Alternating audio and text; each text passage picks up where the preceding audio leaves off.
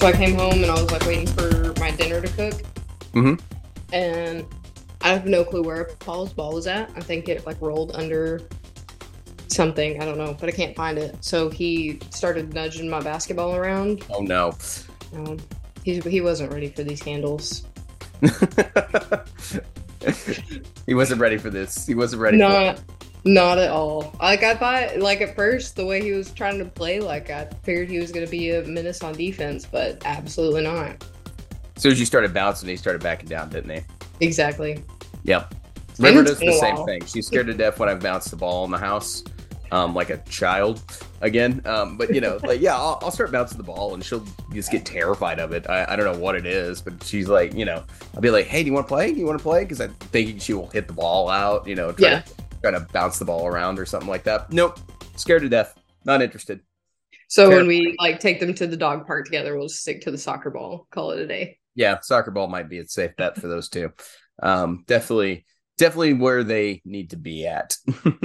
That's fine. No Air Buds in our future. I guess we can handle it. No, no, not in that, not in that case. Um, poor Air Bud, the greatest, Right? greatest dog generation player of all time. Hopefully, Kentucky won't need Air Bud um, in this FIBA Global Jam this week. No, hopefully not. Um, you know, it's gonna be a, it's gonna be a whole different world up there in Canada. Uh, while they're uh playing a little bit of basketball there, and uh, yeah, it's gonna be a fun, fun time indeed. Definitely. Hey guys, welcome to the Hoop Southbound podcast. It's Maddy. Hey, it's uh, David. Maddy is still running the show this week, uh, but she's she's doing good here on week two for her introduction. Right. So she's, Our our transition's a little bit better than just thrown together. yeah, yeah, pretty much. You know, we're getting there. We're getting there. Yeah, I'm a little, a little more comfortable. We'll see.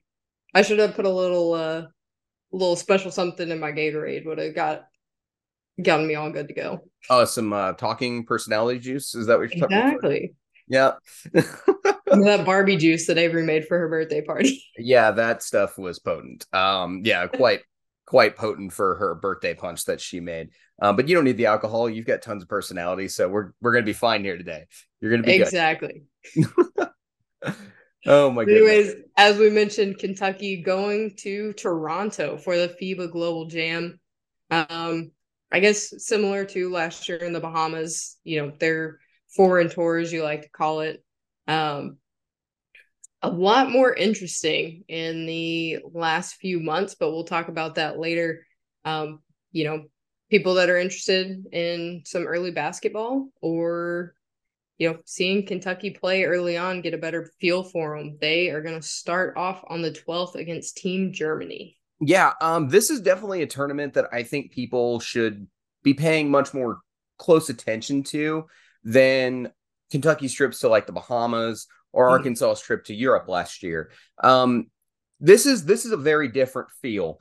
Um, more or less, this is an under 23 tournament, is how the Global Jam is put together. And last year, if you if you know basketball, last year we saw some great Canadian talent uh, come out and play in the Global Jam, like Marcus Carr, uh, Leonard Miller, and Charles Bediako. All those guys are now in the NBA. So this is um this is a very different trip as far as a lot of these tour normal uh, foreign tours go. Kentucky's going to go play a lot of high profile talent, and they're going to be representing the United States for this tournament. So there's a little bit of um, that patriotic feel. And there's a little bit of that NBA talent uh, scouting and watching this next generation of players play basketball this is this is a unique tournament in that regards and I, i'm really excited about the way this is laid out Yeah, I am too. I feel like it has much more feel of, you know, your regular Team USA when everybody's watching the Olympics.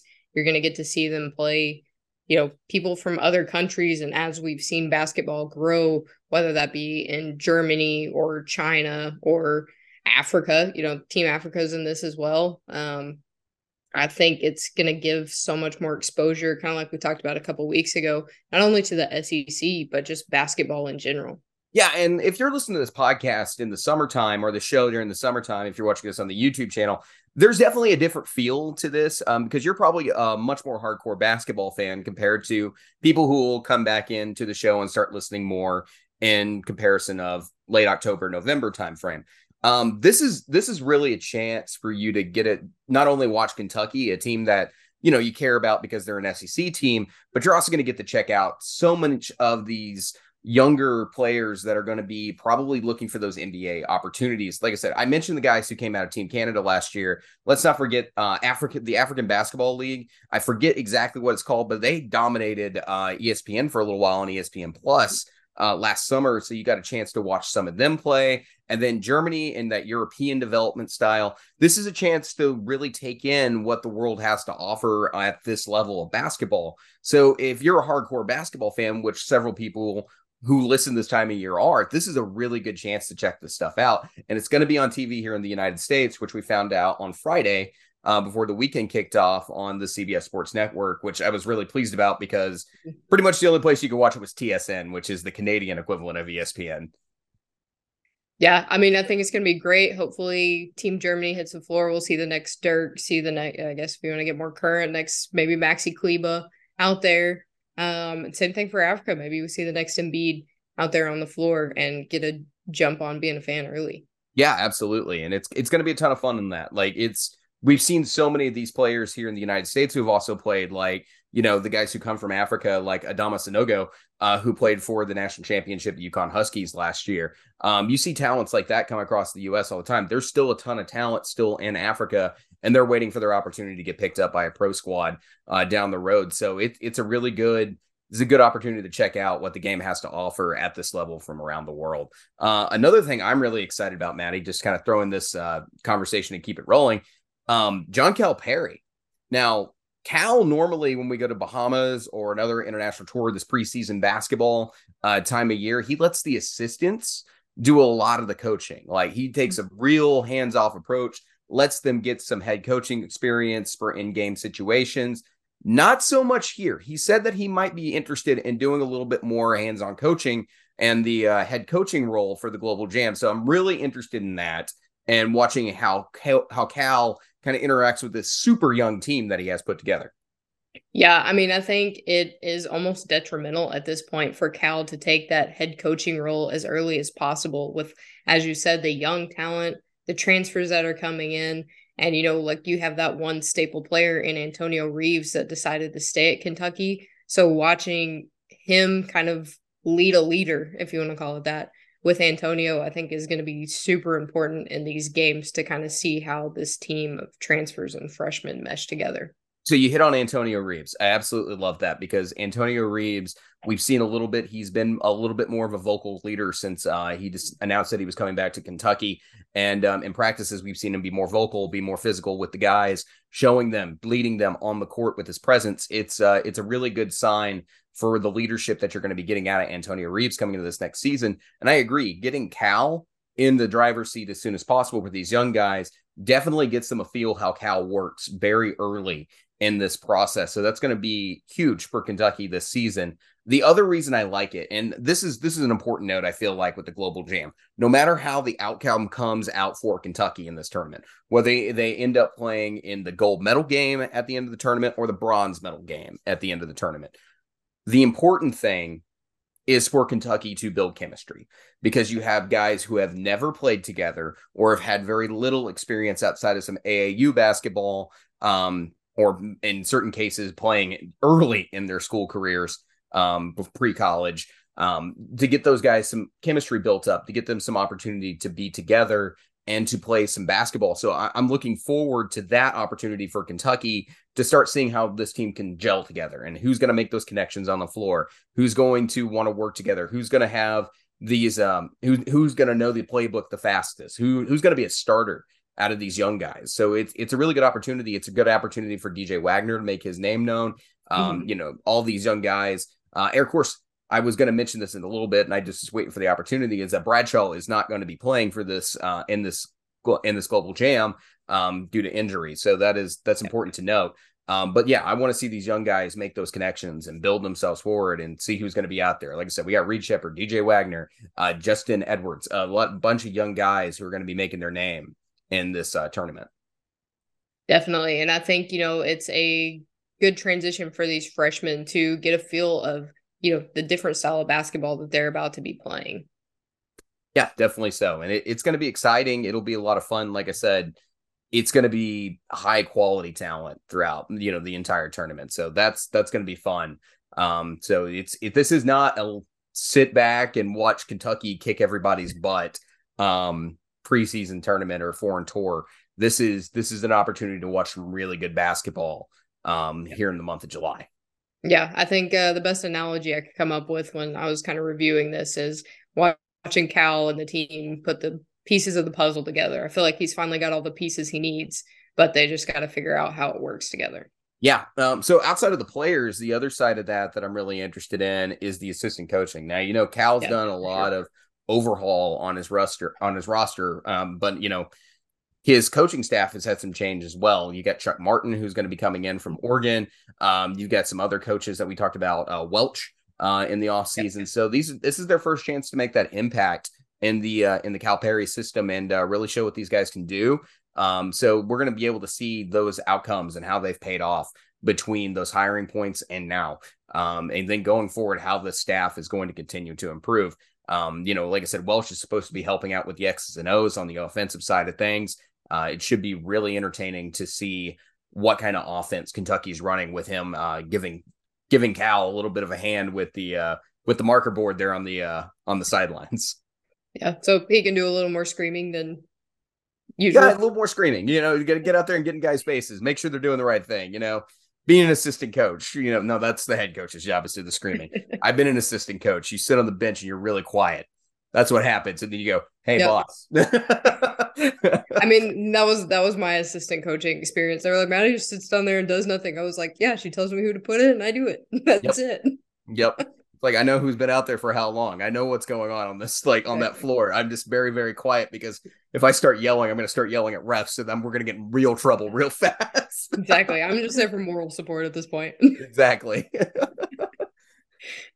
All right, you know, this Kentucky team has a lot of high caliber talent and a lot of possible one and done. So I think in this next uh, segment about the SEC Summer League, kind of doing some updates, we'll probably be talking a lot about them next season. Yeah, definitely will. Got some good stuff coming up on the SEC Summer League. Let's hit that up uh, right after the break. All right, so I'm a baseball guy, and my goal is to actually see a game in every Major League Baseball stadium. Now, I'm more than a third of the way there, and I never buy from the team's websites. SeatGeek is my first stop whenever I'm heading to a new city for a ball game. Now, obviously, they've got some other sports as well as concert tickets, Broadway, comedy, I mean, you name it. And now for VSN listeners, they're actually offering you 20 bucks off your first ticket purchase. So just use the code VSN, that stands for Varsity Sports Network. So that's VSN to save 20 bucks. So put that to use for some food or for some drinks at whatever event you are wanting to attend. Again, that code is VSN to save 20 bucks on your first SeatGeek purchase. And as always, make sure you guys go out and support our sponsors. As David likes to say, we like cable. We need it to watch basketball so that way we can talk sports with you guys. so we appreciate it. Um, make sure and uh, go represent she's learning so well. She she's got this whole thing figured out at this point. I she doesn't even need me anymore. All right, we yeah, were that's a lie. yeah, we were talking about summer league before the break, so let's uh let's pick it up a little bit on that, huh? so, um, some exciting news: two of the top SEC NBA talent um have been considered um star players from yesterday. First off, we got Colin Castleton um in his game against the Hornets with the Lakers at 21 points, 14 rebounds, and three assists.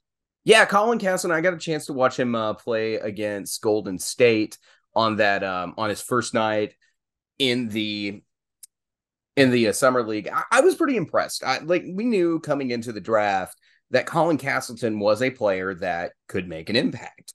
Um, mm-hmm. you know, he was considered, I believe, one in the top five uh, in his position. It's just that the reason he doesn't get drafted is because the modern NBA says, no, we don't need center, or it's not a high priority draft pick anymore. Uh, the center position's not. But, you know, you get out there, you watch him play, and then, you know, they're out here, they're winning. Castleton impresses again in their uh, win uh, against against the Hornets, and the Hornets have not been playing particularly great basketball through the course of these summer games, but there's a lot of talent and the situation's always different.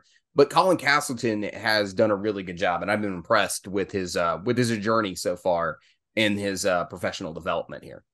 Yeah, for sure. You know, if our listeners have heard anything, I'm not usually a huge fan of Colin Castleton, but you know, I'm I'm glad he's out there uh getting his buckets, getting his time put in um with the Lakers in summer league. So, you know, props to him even if I'm not a fan. Now, well, you know, I, am glad to see that his game has continued to develop past the injuries that he had um, yeah. that ended his season at Florida. So, you know, it's good to see that he's out there. He's mobile. He's working everything that he needs to do. He can catch the ball because it was a hand injury, if I recall per, uh, mm-hmm. properly. Um, but, you know, we saw it in elite camp that he was starting to take a step forward. And immediately he got out there against Golden State and got an assist at one point. Um, you know, he's he's playing good basketball, and it, it's good to see that it's translating all those skills he had as a big man are translating to the league right now. So it's it's a great place where Colin Castleton is. For sure. Another star player, Jabari Smith with the uh, Rockets um, against the Pistons, had 38 points, seven rebounds, and six assists. Now, I know he um, is a little bit older of a player, not a, a first year rookie, but uh, second year for Jabari. I mean, 38 points. Like, you can't. Can't deny it. You can't, can't deny you that. Can't, yeah. You can't deny the kid from Fayetteville, Georgia. Yeah, no, he played great. Um, I was I was really impressed. Um, their first game there in uh, the summer league. Did you did you get a chance to watch the highlights from that? A little bit. Yeah, so it was like when ESPN does the weird thing where they're like, "Oh, here's the highlights," but then it shows you one clip. Yeah, I think I was able to like go through two of them at work. Yeah, so the one I'm referring to is where Easom just kind of quarterback throws the uh, mm-hmm. basketball in to midcourt. Jabari's like running out there, he catches it, and they've got like 1.5 seconds. He just throws up a three, and it's oh yeah, yeah, the, yeah. The I was like, Mary. oh, this is crazy, and he's like running off the court celebrating. it was it was a good moment, you know, like you know, you, are showing that you're got the what you got, what you got. He's looking like the number three pick from last year's draft. He's looking like it at this point. He's he's really showing up that like here in summer league, you know, he's putting up 38 points. He's playing great basketball. He, he looks like a th- like the number one number three pick in last year's draft. He's got that league year that uh, year of experience under his belt. He's got a lot of things going for him. He's comfortable out there playing at the tempo on the pro game. Um, you know, he's he's right now showing himself to be one of the uh, minimum boys um, in the uh, NBA Summer League. And it, it's really pleasing to see just how much development has occurred and how great of a basketball player he's probably going to be going forward. So um, I, I, look for big things for Jabari in the future. Can't wait to see him mix in with a couple of guys um, like, you know, Thompson. And um, then I believe also the other get for the uh, Rockets was um, Cam uh, Cam Whitmore um, yep. from yep from uh, Villanova. Can't wait to see how they get integrated into the Houston system. There, it's going to be really fun because Cam Whitmore had some really good had a really good game uh, for the Rockets. So he's got some weapons. Houston's going to be interesting to look at uh, on the NBA side, but it's really nice to see an SEC guy um, starting to show a little bit of star power in the future of this uh, in the future of the NBA. Yeah, for sure. I think last year, um, in terms of Jabari, we kind of saw some an adjustment period when you adjust from that style of play for the SEC, especially when you know you're quote unquote the big man on campus, um, kind of going off like, okay, I got everything that I need.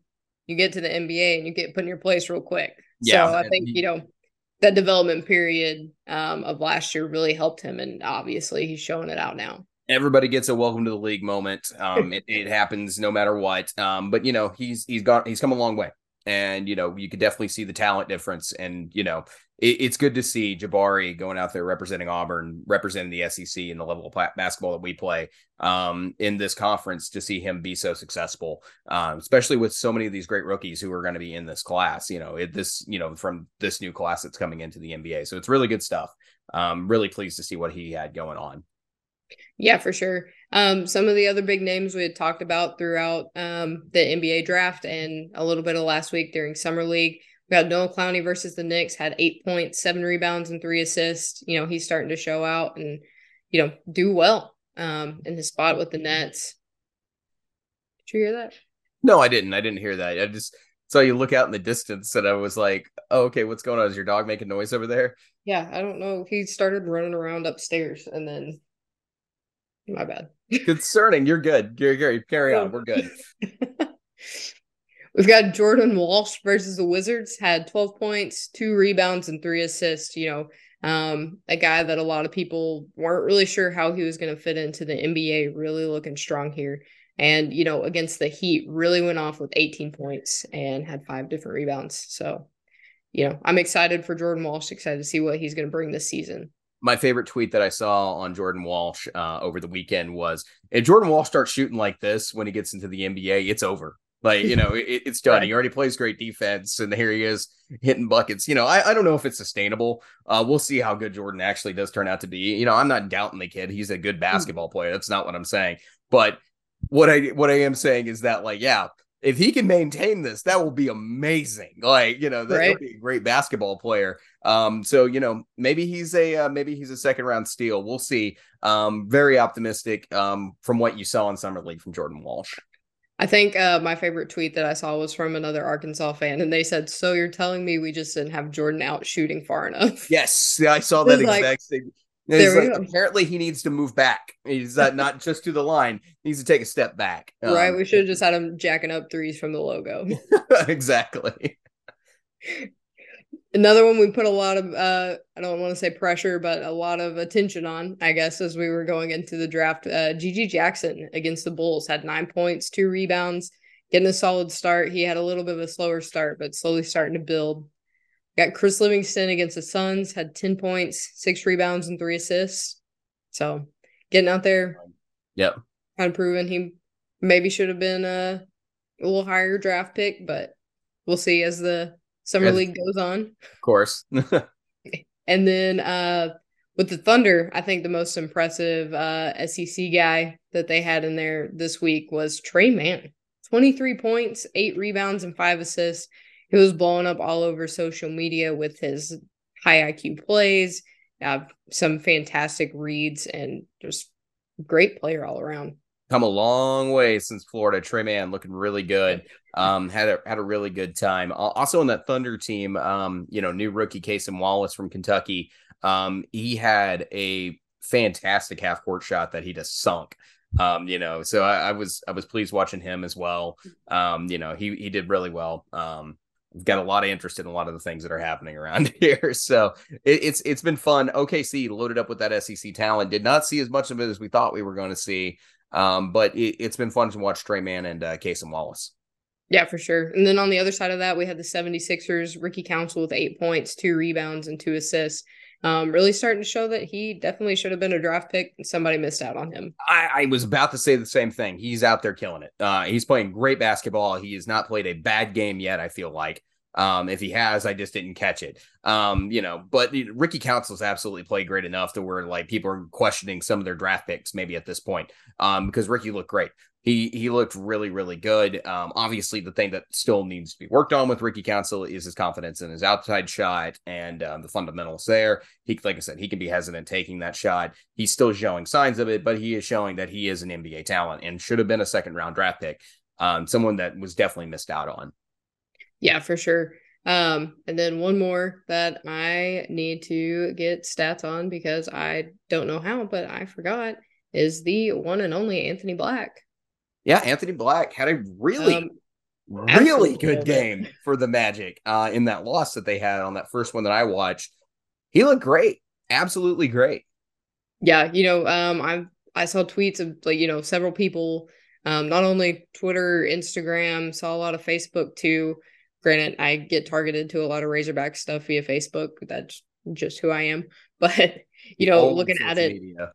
yeah, Anthony Black with 17 points, five rebounds, five assists, just absolutely killing it. We were actually at lunch. Um, my nephew got baptized on Sunday, so we all went out to family lunch and we were sitting there, and I was going through highlights, just kind of watching stuff, and uh, my older nephew Lucas was watching them, and he was like, Is that Anthony Black? I said, Yeah, it is. He said, I think I need a jersey. Yeah, I thought he had a great showing for his first professional debut. Uh, Anthony Black, I believe he had like 17 points in that first uh, first game.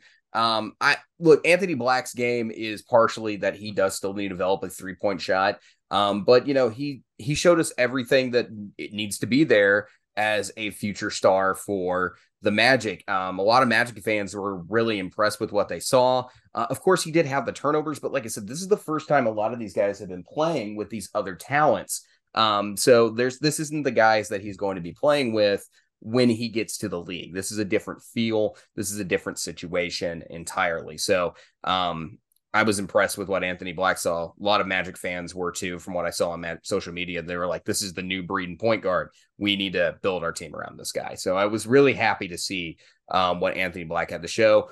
Definitely, everybody pump the brakes a little bit. You know, as much as everybody was pumped up, he's still going to be a rookie in the NBA next year. Uh, so give him a give him a year and like we can we can all make a fairer assessment assessment after that. But he um he looked really good. I mean, he'll definitely have his welcome to the NBA moment. Unfortunately, it's, it's gonna come. Um, Everybody gets it's one. It's gonna be all over the place. But you know, similar to what we said about Tre Mann, I think we see Anthony Black as a super high IQ player, even for his age um, that's only going to develop with time. So I'm excited to see where he goes. Yeah, high uh, high field goal percentage the entire time in that summer league game as well. Um, he was seven from ten. Um, you know, so it, it was a really good showing. He also had those five rebounds, five assists. So he he showed all the skills about why people loved him in Arkansas. Um, yeah. there for the Magic. A uh, game that I want to talk about, and I feel like everybody else wants to talk about this game. Um, now, like we mentioned earlier, the Hornets have not been playing exactly electric um, throughout the course of summer league, um, but I think it's I think it's definitely worth the conversation to talk about what we had going down with the uh, Hornets and Spurs game on um, on Friday night. Now, I'm going to start here. Um, actually, I'm going to start here. Uh, Nick Smith Jr. Nick Smith Jr. had a decent game. Um, there's still some developments in the shot that he needs to do. He needs to figure out exactly how he, you know, is going to react certain ways. I thought he was doing a great job as a passer. I thought that he needs some work clearly on his shooting right now um to take his game to the next level. I think that'll come. I think it's just, you know, the funk that he's been in post injury. You got to get back in his his rhythm. Yeah, I think he'll be fine. Um, what I will say about the Hornets situation is that roster did not have a true point guard, and Nick Smith Jr. is a combo guard. So as I was texting you while I was watching that game, I was like, if the if the Hornets are going to have Nick play pure point guard, they've got to do some teaching um, yeah. because like it's not that he is incapable of playing point guard because I truly believe he is. Um, he played point guard in high school, but in all honesty, he hasn't been a true point guard since high school. He had Anthony Black at Arkansas who spelled a lot of those minutes. Uh, you didn't have Nick uh, carrying the ball. You had Devo and Anthony Black. Those are the real point guards at Arkansas. Um, I so, mean, even to that point, you look at a high school point guard and an NBA point guard, and they are two different things. Completely different. Mm-hmm. You're gonna have to have, uh, you know, like we've talked about, when you get to the NBA, you're gonna have specific developmental coaches, and he's gonna be one of those. Like, if they want him to be, like you said, a true point guard, he is going to have to develop that skill. Yeah, and I don't know if that's the intention of the Hornets. Uh, I'm hoping the intention of the Hornets is what I was speaking about like a couple weeks ago after the draft, where I hope the plan is is that you teach him point guard well enough to be the number two point guard, and you teach him how to be a very good number two option on the floor. Like to me, that would be the best way. And the other thing I like that I saw in Nick Smith Jr. is like, like I mentioned, he played AAU basketball with Brandon Miller. It did not surprise me that the guy he kept looking for on the floor the entire time out there was like, "Where's Brandon at? Where's Brandon at?" You know, like you know, he found Brandon Miller as many times as he possibly could. He tried to make things work with other players. Some of it worked, some of it didn't. One of them made SportsCenter for sure, you know, um, which was Victor Wembanyama's um, welcome to the NBA moment uh, that came in game one of um, Summer League for him. Um, but that was the assist that Nick threw up and uh, you know when the rest was uh, came crashing down on top of Wemby's head. Um, but you know, I, I was impressed in that that he was confident enough to try to make those plays happen. Yes, the turnovers were there, but I think it's going to be a teaching thing with Nick Smith Jr. to get him more comfortable in that role. Um, but like I said, this Hornet team did not have a true point guard. They have a true point guard on their normal roster, um, so it's going to be something to develop Nick around. But I think Nick's doing a really decent job of where he's at right now, and I think developing him as a shot guard and is going to be the course forward to really help the Hornets out. And then you want him as that number two point guard um, for his combo guard skills and teach him both those positions pretty well. Now, definitely. Other side of that Hornet Spurs game that I want to talk about is, of course, we got to see the number one draft pick play against the number two draft pick. Um, You could tell they were trying to leave it all on the floor to tell who was more deserving. Uh, it was definitely more interesting than what you might have thought. Um, what I what I found hilarious is that ESPN the entire time through the course of this game, through the the um, upbringing of this game, you know, to to market it and everything like that, is like Victor Wembanyama makes his NBA debut in summer league. You know, Victor Wembanyama, he's going to be awesome. He's going to blow your mind. He's a generational talent. Victor Wembanyama, Victor Wembanyama, Victor Wembanyama. Um, if you watched the game, which I'm assuming again how many much more hardcore basketball fans we have listening to our show during the summertime. If you watched the game, you tell me which guy looked more NBA ready, Brandon Miller or Victor Wembanyama, um, because one was out there making buckets, um, doing a really good job every which way he can, slamming the ball down the hoop's throat, um, and the other one looked like a baby giraffe taking its first steps. so, um, yeah, Brandon Miller absolutely smoked Victor Wembanyama in that first round of watching them play together. Now, you're welcome to interject if you want to throw any thoughts out here before I keep going on my little spiel. No, I just want to make sure that we talk about Victor Wembanyama's terrible flop before we transition to our next subject. Yeah, we'll get there. Um, which was great to watch. Um, but like, yeah, the other the other side of that is that I am still a proponent of the way that European basketball players are developed. I I like the style. There's plenty of examples across the NBA that the European development style works very well. Do not take my previous comments about the European style of development and thinking that like, oh yeah, da, da, da, da. now there's data out there. But what with Victor Wembanyama did on that first game was just horrific. Like it was, I, I was just, I was mind boggled on how bad it was. Mm-hmm. Um, I the I saw no confidence in the guy. He clearly was gassed playing at this high of level for that long on the court. Um, he just at times had no. I I swear there were moments I didn't think he knew how to set a screen. I was just blown away by that. Um, I, it was just didn't he get several illegal screen or I don't know if he got calls? an illegal screen call, but like he missed some screens and guys went through him no problem. Um, he got bodied by dudes who were nowhere in the same wheelhouse of his seven five frame that he has. Um, you know, we saw Brandon Miller strip him from behind. Mm. We saw uh, Nick get one off of him. You know, we saw a lot of guys just picking on him. Um, and it was just he just not have the legs right now to play the NBA game. And there's going to be development. Can he be a superstar? Absolutely. I'm not calling the kid a bust right now. He's 19 years old playing his first professional basketball game. No one's a bust after the, after summer league. We get time to make that and the jury call later. But like you could tell which guy was NBA ready right now, and that was Brandon Miller. Brandon Miller looked NBA ready in game one.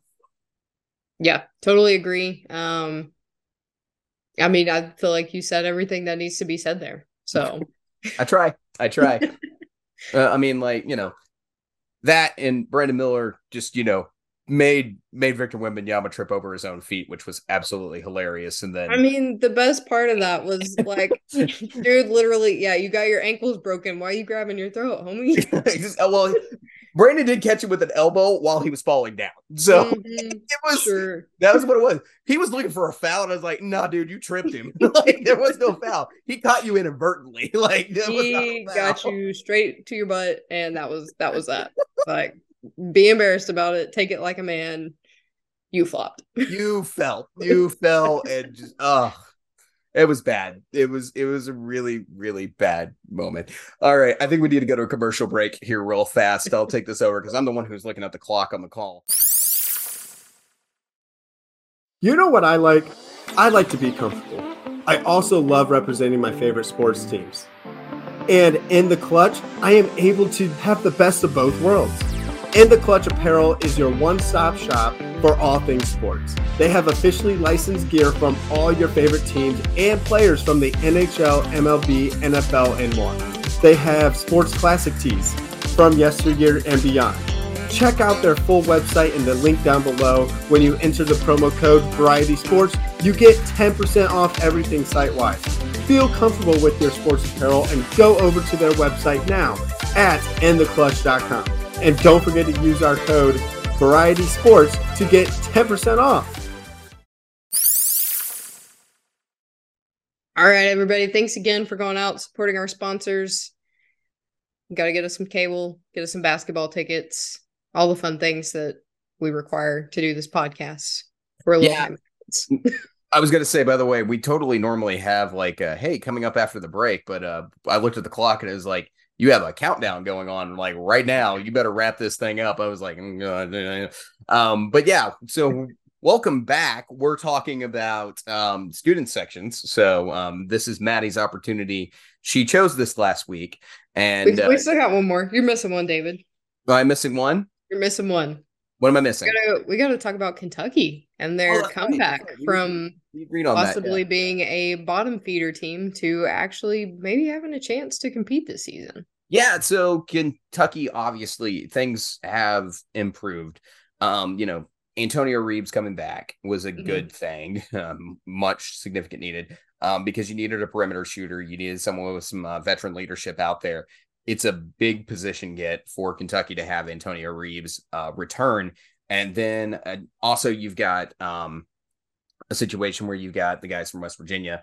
Um, that that whole situation where now you've you're able to pick up a transfer from that West Virginia class. There's some development going on um, for Kentucky to put things together. Tre Mitchell, right? Uh, it's been a week. Um, I yeah, forgot. Tre Mitchell. Tre Mitchell, thank you. Uh, Tre Mitchell coming back uh, or coming to Kentucky is also going to help this Kentucky team out quite a bit. Um, We talked about this a little bit earlier, but you know, it's it's just dang lucky that this has all shaked out the way that Cal needed it to. Uh, ever since the uh, you know back at the end of May for uh, Yeah. for decision day. Yeah, exactly. You know, um, kind of building the show. It it's summer. Obviously, everybody knows not a whole lot's going on. So I was just, you know, racking my brain as to what we could talk about. And, you know, I really started to think about the fact that in May, we really didn't have a whole lot of hope for Cal and what was going to happen over in Kentucky. And then it was just like a snowball effect. You had, like you said, Tre Mitchell coming from uh Huggins team, West Virginia. Is that Yeah. correct? Yep, West Virginia. And then um, Antonio Reeves decided to commit again after he he said a big push was the talent of the freshmen that were coming in. And then you see a lot of development, like uh, we talked about in our hoops headlines with Adou Thiero. And there was one other player that had been mentioned, just the growth that they've had over the summer, not only um, in skills and development, but also they're no longer scrawny freshmen. No, they're not. You know, it, there's some development going on. You're right.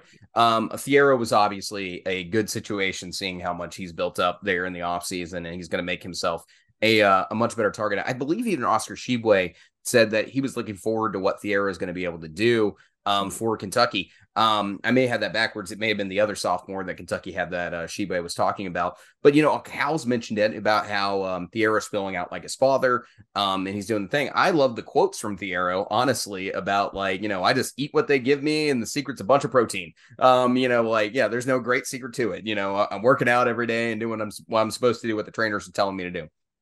You know what? It's paid out. Um, so we'll see how much he's developed in his basketball game. Obviously, the physicality looks really good. Um, so really, really good situation for Thiero. Um, and like I said, things are shaking out much better than what they were back in um, just just a few months ago. You know, like less than almost a month. Like honestly, we're at the beginning of June. We were talking about this at the end of May, so a month and some change. Um, so like how things have turned around, and now I can definitely see Kentucky being a top six team in the SEC next year. Um, now that said, there's still not a particular lot of depth. Uh, you still have questions around Bradshaw's injury. Um, will does it turn into a Nick Smith Jr. situation uh, for Kentucky? Um, we'll see how that stuff turns out. Um, but for right now, the good news is is that things look better for Kentucky than they did, just like I said, a month and a couple of weeks ago. Definitely. I think, you know, we're going to get a real taste of it, as we said, in the GLOBL JAM and really see what this team's about. But I have a feeling we may need to reevaluate our power rankings uh, before the se- season starts if they go off like they're threatening with all this growth and added physicality, added talent to this team. No, no, we don't need to do that. No, no, no, it's done. It's fine. no, of course we do. Um, like I said, we we called it way too early for a reason. It was the initial Mm-hmm. impressions that we had after uh decision day. That's why we put that together. It's like from right now, this is the way it looks. Um, so now it's going to change. Like Kentucky obviously yeah. is going to move up a little bit. Um, so now that things have bounced favorably for them, there's also some things like you know Alabama needs to be reassessed. We've got Grant Nelson, Ole Miss for sure. Ole Miss needs to be looked at. Um, you know, there's there's all sorts of stuff that we need to take a look at um, for how these teams have shaped themselves over the last couple of weeks, and we're definitely as we get closer. I think the next time we'll do it um, is probably when we do power rankings, be closer to um, after the, some of these forward tours come to an end because we'll start August, September. Do what? August, September ish. Yeah, August, September ish. Because you know why? Because we're going to see a basketball hitting the floor uh, a little bit. So we'll get some ideas about how some of those teams that played over in Europe, um, for Kentucky playing up in Canada, you know, we'll get an impression about how these teams have worked themselves out. We'll get a better understanding of how they're doing. Um, so you know, we'll re we'll revisit those, but yeah, Kentucky's been impressive enough to watch them rise. Um, and I, I, definitely think that's going to be a result. You know, they're going to jump a few teams um, because they're starting to turn closer into the product that they were advertised back in, you know, January of last year, um, or January of this year, actually. Um, so it, it's it's impressive. It's interesting. I, I think Kentucky deserves to have another look taken at them. Um, because things have shaken out favorably. Yeah. Very favorably. yeah. Like we said, Cal needs to go buy a lottery ticket because he's been lucky. he's very lucky. He is very lucky. And, uh, you know, ever, like I said, I, I will push back against that narrative that Cal, you know, did this amazing thing um, by getting these guys, you know, in there. No, Cal got lucky. Like let's let's be very honest about the situation. Cal got lucky, and you know what? Luck's a good thing. And so like you could, I'll take being lucky sometimes better than good. Um, so you know it it's it's favorable. So yeah, exactly. All right, David. I guess we can get into what you were about to uh, shame me of. You're um you you started controversy on the podcast, and now I'm we're going to watch our Twitter blow up for the next I don't know how many days now. Um, this is all your hey, fault. We got to keep it interesting, okay? This is all your fault. this is all your fault. I'm just saying, when people get upset about things, this is all your fault. Um, so I want to make that extremely clear. This I mean, to be fair, the majority of our followers are fans of our top five teams that follow us, so I think they'll be relatively happy. Maybe okay, so, Oh yeah, probably. I, I got a feeling because you know basketball is basketball to these schools. Um, you know, for the most part.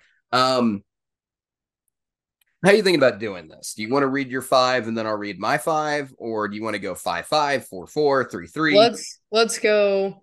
Um, first we'll explain how we we came to our conclusions. Well, I've got my conclusions written our, in our ranking. Okay. Um, and then if you want to do like your number five, my number five, we'll go back and forth. Yeah, we can do yeah, my number five and your number five. Okay, yeah. Uh, I'll start because that way you can reveal your number one last. Um, okay, you're in charge yeah. of the show right now. Um, so I'll start it out. Um, last week on the show when we advertised that we were going to be doing this um student section um countdown. I told you that this is probably one of the most underrated student sections in the country. Um, so I have them as number five on my list, and that is the Mizzou Zoo Crew. Um, well organized student section. They uh, they bring a lot of constant noise into the level of the game, and you gotta love it when they start singing Mr. Brightside like it's karaoke night, and they just had about three shots of tequila. Uh, nothing but energy and enthusiasm when they sing it. Uh, last year, um, looking at the results for that environment they built, they were 16 and three last year at home. Their losses were only to Kansas, Texas A&M, and Alabama. Um, that's a really impressive group. Um, they did a great job last year. I was liking what I saw at a Mizzou student section. They were fun to watch. Um, you even got Eli Drinkwitz out there uh, dancing up and down, holding the sign in the student section uh, during that Kansas game. Um, you know, it's it's it's been a very um, good student section over the last year, and I think they deserve some respect. Um, even though things have been a little bit down the you know prior to last year. So I, am giving the zoo crew their props. That is a good student section, and uh, I think they're going to bring a lot of energy next year if they can return the same results. I like that one, David. It's a good pick. Yeah. Okay. Good. For uh, for my number five, we got Tennessee. Okay, you went Tennessee. Okay, I went Tennessee number five. So, um, for the most part, I know I'm probably going to get some hate for that one, but I wanted to kind of go off of. I went over a little bit of um, you know, research along with, you know, what I've seen from each student section, and looked at Twitter followers, um, you know, a few different things. But one of the big things for me is consistency. Like, yes, they've been a great team the past two, three years, but beyond that, did they show up during those tough times? Yeah, that's fair. Eh, maybe. But Tennessee, you know, had a fantastic home environment this past year, year before that, because um, they, you know, have been playing great basketball. So I think big props um, over at VBA for Tennessee student section getting it done. I can respect that uh, a lot when you talk about like students showing up when things are bad um, because I was a student. Um, I was an undergrad when Mike Anderson, you know, before Arkansas consistently started making the NCAA tournament under Mike Anderson. Um, you know, I remember going when it was kind of kind of rough at times. Uh, we were we were hoping that things to get us to an NIT at one point. That's when I first started going to college. So those were those were some rough times. You would go into a game on Wednesday night. It's nothing like Wednesday night right now at Bud Walton. Yeah. Um. So it's it's a good thing. It's built up, and you know what? The thing was, those students like at Arkansas, we all showed up, and it was us and what whoever the heck showed up over the age of 30 uh, on a Friday night. Um, but you know, on a Wednesday night and a Saturday afternoon, you know, but it's a different environment now that you know success happens. And so I do like it when student sections uh, show themselves and they're the ones who carry that program and all that energy. So yeah, that I like that. I like that portion of it. Um, my number four, I went ahead and picked Florida's Rowdy Reptiles. Um, in case you have forgot, in the heyday, Florida has been called uh, the House of Horrors. Um, they have a ton of energy when they get out there. They bring the chomp, they scream their heads off, and they bring every bit of energy that you can ask for. And now that things have kind of gotten on a down end for Florida, coming out of the Mike White years and into the Todd Golden years, there's a little bit of returned optimism. Um, they're still bringing it. You know, we saw them when uh, UConn came to visit, and it, that game, of course, didn't go the way that Florida wanted it to. But those students showed up, and they had a lot of energy, and they had a lot of fun. It was a good situation. Um, the Florida Florida student section has been really good, and uh, I expect them that they'll keep bringing it for several big games uh, there in Gainesville over the next couple years. They were actually my honorable mention. They were they okay. were on my on the teeter totter. Which which one's going to go in? Okay, gotcha. they they rode the bench though. my number four, your number five, David, the Zoo Crew over at Mizzou. Okay, same reasons, like you said, they get rowdy. They know how to have a good time and bring the noise when it's needed. I like it. I like it a lot. That's a that's a really good one. And like I said, the only teams that they lost to last year in Mizzou Arena were tournament teams. Um, so you know those are teams that you know are good to begin with. So you're not going to lose to an opponent who is inferior to you when you got a student section that's behind you, even when you're having a bad night. Uh, yeah. So that's that's a lot of props to that home court advantage. Um, my number three is I picked the trough. Um, this is my student section. I am, I am, you know, my Razorbacks. Um, Arkansas's trough is trough is an absolute party every game, uh, and they are an incredibly creative student section. Um, as long as I can remember, um, you're talking about bringing FBI jackets when uh, Will Wade showed up for LSU. Uh, they have the boo this guy at the Bud uh, Twitter account, which you know picks on a player the entire game that they are there, and every time they touch the basketball, there starts booing happening. And of course, then you got Sharkansas, which is a reference to a B horror movie called Sharkansas Women's Prison. Um, so like, yeah, bunch students just show up in a bunch of blue, um, you know, shark costumes that all look like Left Shark from Katy Perry's, um, you know, Super Bowl uh, performance. And the student section throws down whenever you get the William Tell, Hey Jude um, mixture together. Arkansas was 14 and 3 last year at home. Uh, their only losses at home, very similar situation to Mizzou, were only against NCAA tournament teams. Uh, so, you know, the same kind of reference the trough always brings it and like i said as long as i've been there they've been consistently showing up. Um, it does not matter how bad that team is the student section consistently shows up unless it's like december 24th um, and no one's in town whatsoever. Um, that's like the only scenario i've not seen the trough fill up. Um, so it, it's a high situ it's a, it's a high uh, energy student section. It's it's one that i enjoy. Yeah for sure. So my number three we got the jungle at auburn. Um pretty consistent in research that they were the top either one, two, or three team. Um, kind of similar with Tennessee.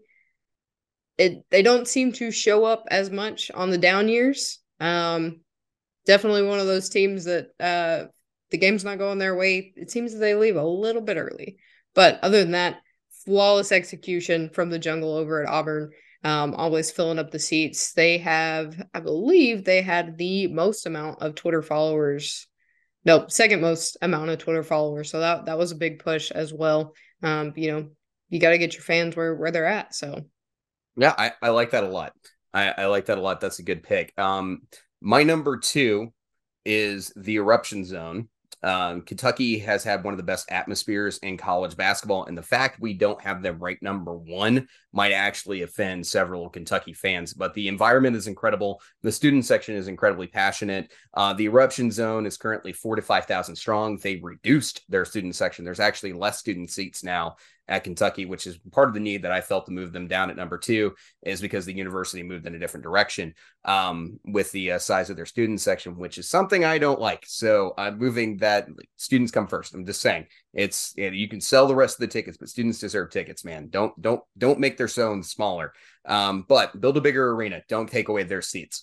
Um, but you know, for Kentucky, I've got them number two. It's one of the all-time great student sections. That is a very competitive building. Whenever you go in to play at Rupp, uh, you don't hear it maybe all the time on TV because of the way producers have sounds built up, but it is loud in there. I promise you. The the Rupp Center and the Eruption Zone go hand in hand. It's it's a great scenario. Um, and historically, Kentucky student section has been one of the craziest in the SEC. All right, for my number two, we got the trough. Following it up with David. Okay. I picked the trough at number two just because, you know, um, it may be a little more personal. They're one of the only student sections I've seen in person, but like you said, they always bring it. There's always so much energy. And what other arena do you see players literally plugging their ears because it's so loud? It, it's great. I mean, that's you, you just got to love everything, you know, Arkansas yeah. student section. I mean, we've talked about them you know, a little bit when mine, um, but like I said, they they don't let their team down. And when in Fayetteville, they do not let that team down.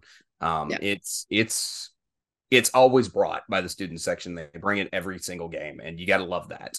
Um, I mean, and Bud Walton Arena is one of the only ones that I see consistently, like um, broadcasters saying, you know, people that just come to visit saying it's the loudest arena that they've been in, and they say that for a reason. It's not a fluke. You have almost everybody that comes to visit talk about it because it's just an absolutely electric feeling. And a big part of that is the student section. Oh 100% the students bring a lot of that energy. Um, you got to love the bud. It's re- consistently ranked in the top 30 in best home uh, court environments um, in the country. Um, yeah so like i said the trough is a big reason behind that and they bring it every single game. Um, my number one is i picked the jungle. Um, and this is going to go back. I'm glad you had Arkansas too, not because you ranked them there necessarily, because it actually goes into a little bit of what I was going to talk about with the jungle. Um, when you see a fan base or writers really who follow beat right for Arkansas on a consistent basis, and they talk about a student section emulating the student section at Arkansas in the 90s. That has been a reference to talk about the jungle before. There have been writers who, have, with Arkansas background, saying the jungle has a lot of the energy that the Arkansas had in the 90s. Now, Auburn over the last few years has forced their way really into this top five. And I think no matter how you ordered this list, Auburn has to be in the top five somewhere. Um, if it this was an all-time list, I would not have Auburn number one for an all-time. Um, but over the Pearl years, Auburn student section has been intense. It's raised themselves to be one of the most famous student sections in the country. And like I said, when you've got a very prominent student section uh, and their beat writers coming out and saying, "Take note, this is what Bud used to be like in the '90s." That's the jungle right now. And it's probably, I think, and arguably probably the loudest and craziest student section in the SEC. Now, there's going to be some competition in that. You know, it's the margin's not, but I think right right now, Auburn set themselves apart as bringing a lot of that same energy that was in Arkansas in the 90s and trying to build the culture behind Bruce Pearl in uh, Neville Arena. Yeah, I think so too. I think the only disadvantage and one of the reasons I had Auburn, Auburn a little further down my list is it's a smaller arena, so it's going to be is, it is a smaller arena. It, it yeah, it's gonna it's gonna be easier to make it seem bigger than it actually is. Yeah, it, it's it's playing in an echo chamber, really. Um, yeah. you know, that's that was the goal with the Moody Center too, um, in Texas when they put that together, uh, was to make it a little bit more intimate, um, you know, between the uh, fans and the uh, and the players. But uh, I've got Auburn number one. Um, I'm going to stand by that right now. Um, that's no disrespect to Kentucky or um, the trough. Like, I think, honestly, there's a reasonable argument to mix those three anywhere in the top three, in my yep. opinion. Speaking of that, I've got the eruption zone in Big Blue Nation um, okay. as my number one pick. you know, as you said, there was a little bit of a downfall with uh, the school downsizing the student section, but that's not the student's fault. Not the student's fault, no. You know, Kentucky's just being a little greedy, trying to get a little bit more money. But similar to Arkansas, you always see them bring it. Um, you're not going to go to a, a quiet Kentucky game, no matter if it's preseason, if it's, I mean, I bet if they sold tickets, people are traveling to Canada to watch Team USA, aka Team Kentucky, Team Kentucky, Germany, Canada, and Africa. So, um, you know, one of those student sections, you're not going to get away from them. No, absolutely not. And you mentioned the uh, going to Toronto and representing. I'm just saying right now, um, this is probably going to be the first time in the history of the South that a bunch of people didn't cheer for Team USA. Um, there's going to be a lot of fan bases like, no, it's Kentucky, forget them. That's going to be absolutely hilarious. Um, you know, it's like watching uh, fans from other fan bases go, go Team Team Germany. You know, like that's going to happen. and then also um, another big contributor to my number one pick out of the student section Twitter accounts that I could find and Instagram accounts, Big Blue Nation had over 36,000 followers. Oh wow, that's that's a considerable margin. Um that's yeah. Obviously Kentucky is a big brand in basketball, so it's not a shock to see uh so many people following the student section out there. Um like I said, they're creative, they're fun. You got to love Kentucky's energy when they uh when it comes to game time. Those students bring it. And you know what? That's probably what they look forward to most all years, you know, getting a chance to uh, cut out a little of studying and just lose their minds in the student section, you know, and that's fun. Um, I like this list. Um, like I said, I think you can uh, rearrange several of these um, yeah. and find where they need to go at. Um, I would say out of the top three uh, from the SEC, you know, respectively, they probably belong somewhere in the top 20 in the country right now uh, depending on where you put them. Uh, obviously, you got the Cameron Indoor Crazies, um, which is one of the best student sections. Pittsburgh's got a fantastic student section. Um, there's there's a lot of amazing ones around the country uh, to kind of go look into. Um, I remember Arizona State put on the craziest display I think I've ever seen um, when someone was delivering a baby. Like jokingly, you know, like delivering yeah. a baby while the player was shooting free throws. Um, so that was that was uh that was pretty funny. Um, there's some creative ones out there, and it's some of the like that... the infamous Arkansas moon picture.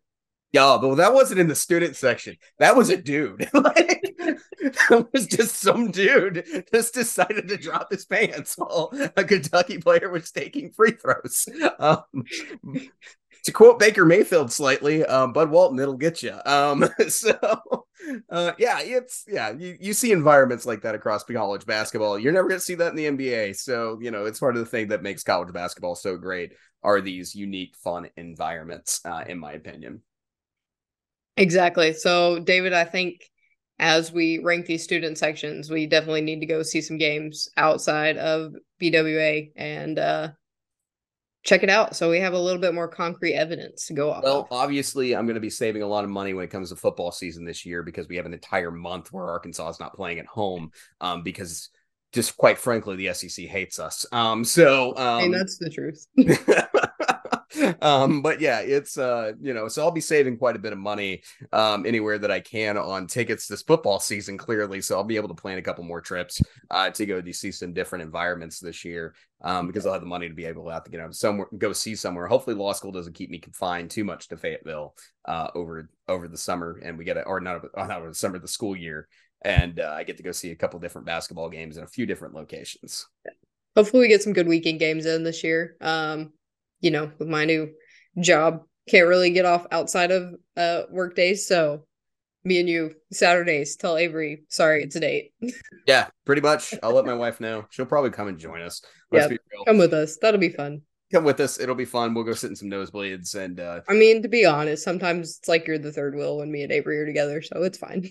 It's totally fine. You know, I, I'm I've learned this is that like Avery is very much like you know, socializing at the game, talking to friends, wanting to go check out the food that's at the stadium. You know, like I was like, oh, I want to go get one of those sugar, um, you know, uh, funnel uh, hot dog thingies that they have over there or whatever. Oh, they got a Slim's Chickens over here. They got a Wrights in this stadium. You know, things like that. You know, I'm talking about Bud and Razorback Stadium at this, but that's that's her at sporting events. Is that she wants to go check out the food. She wants to go check out the things that are going on over here. I am like I'm at a game. like, like I am watching the game. Like you are like there are two things I want: a beer, a, a, a beer, a dog, in the game. Like those, those are the. That's like like. I think if we really wanted to up our subscribers, we sit and record like do live stream you and Avery at a game because she is 100% like into whatever the student section is doing, singing whatever songs on, and you're just zoned in. Like, yeah, just very here. much like okay, move the ball. And there. if you aren't there on on our game, you're scrolling to find highlights from another game. yeah, I'm checking scores. Like, you know, we're taking a break. I'm like checking scores. I was like, what's happening across everywhere else? Um, you know, like trying to keep up with situations. Like, I I'm into the game. I am into the sport. Like, you know, it, some people love the environment. I am there to watch basketball. we we need a Dave Re TikTok. We do that. Like we we've talked about this before. Is like we we always thought our first podcast idea together should have been just like we put a camera um, when we used to drive from Kansas City home to visit family. Um, is that we should have just put a camera in the car and just listened to all the crazy conversations me and my wife have because we have two different perspectives on everything. Um, that would have been a lot of fun, I think, too. Um, but yeah, they, we're just the way we are. and we love you guys for it. No, well, thank you. Thank you. Again, you got one more week of producing. I'm surprised you have not taken my wife and trapped her on this podcast yet for an episode. um, I know you have this idea that you've been throwing around for a while, um, you know, concerning SEC coaches and mascots. Um, as weird as that was that idea is like i mean i i said that i would do it if it was also including like the football coaches for is it the notre dame coach? If he was included i would play. Okay okay i can see that. I can understand that. I know avery had talked about wanting to kill spike from georgia um oh yeah. the inflatable mascot. Yeah, yeah. yep the thing's horrifying. I agree with her. It's it's a terrifying mascot. It's it's uh, it's as bad as Boss Hog here in Fayetteville. Like inflatable mascots should not exist. So like that's just a fact. Like they that's just something that should not exist is inflatable mascots.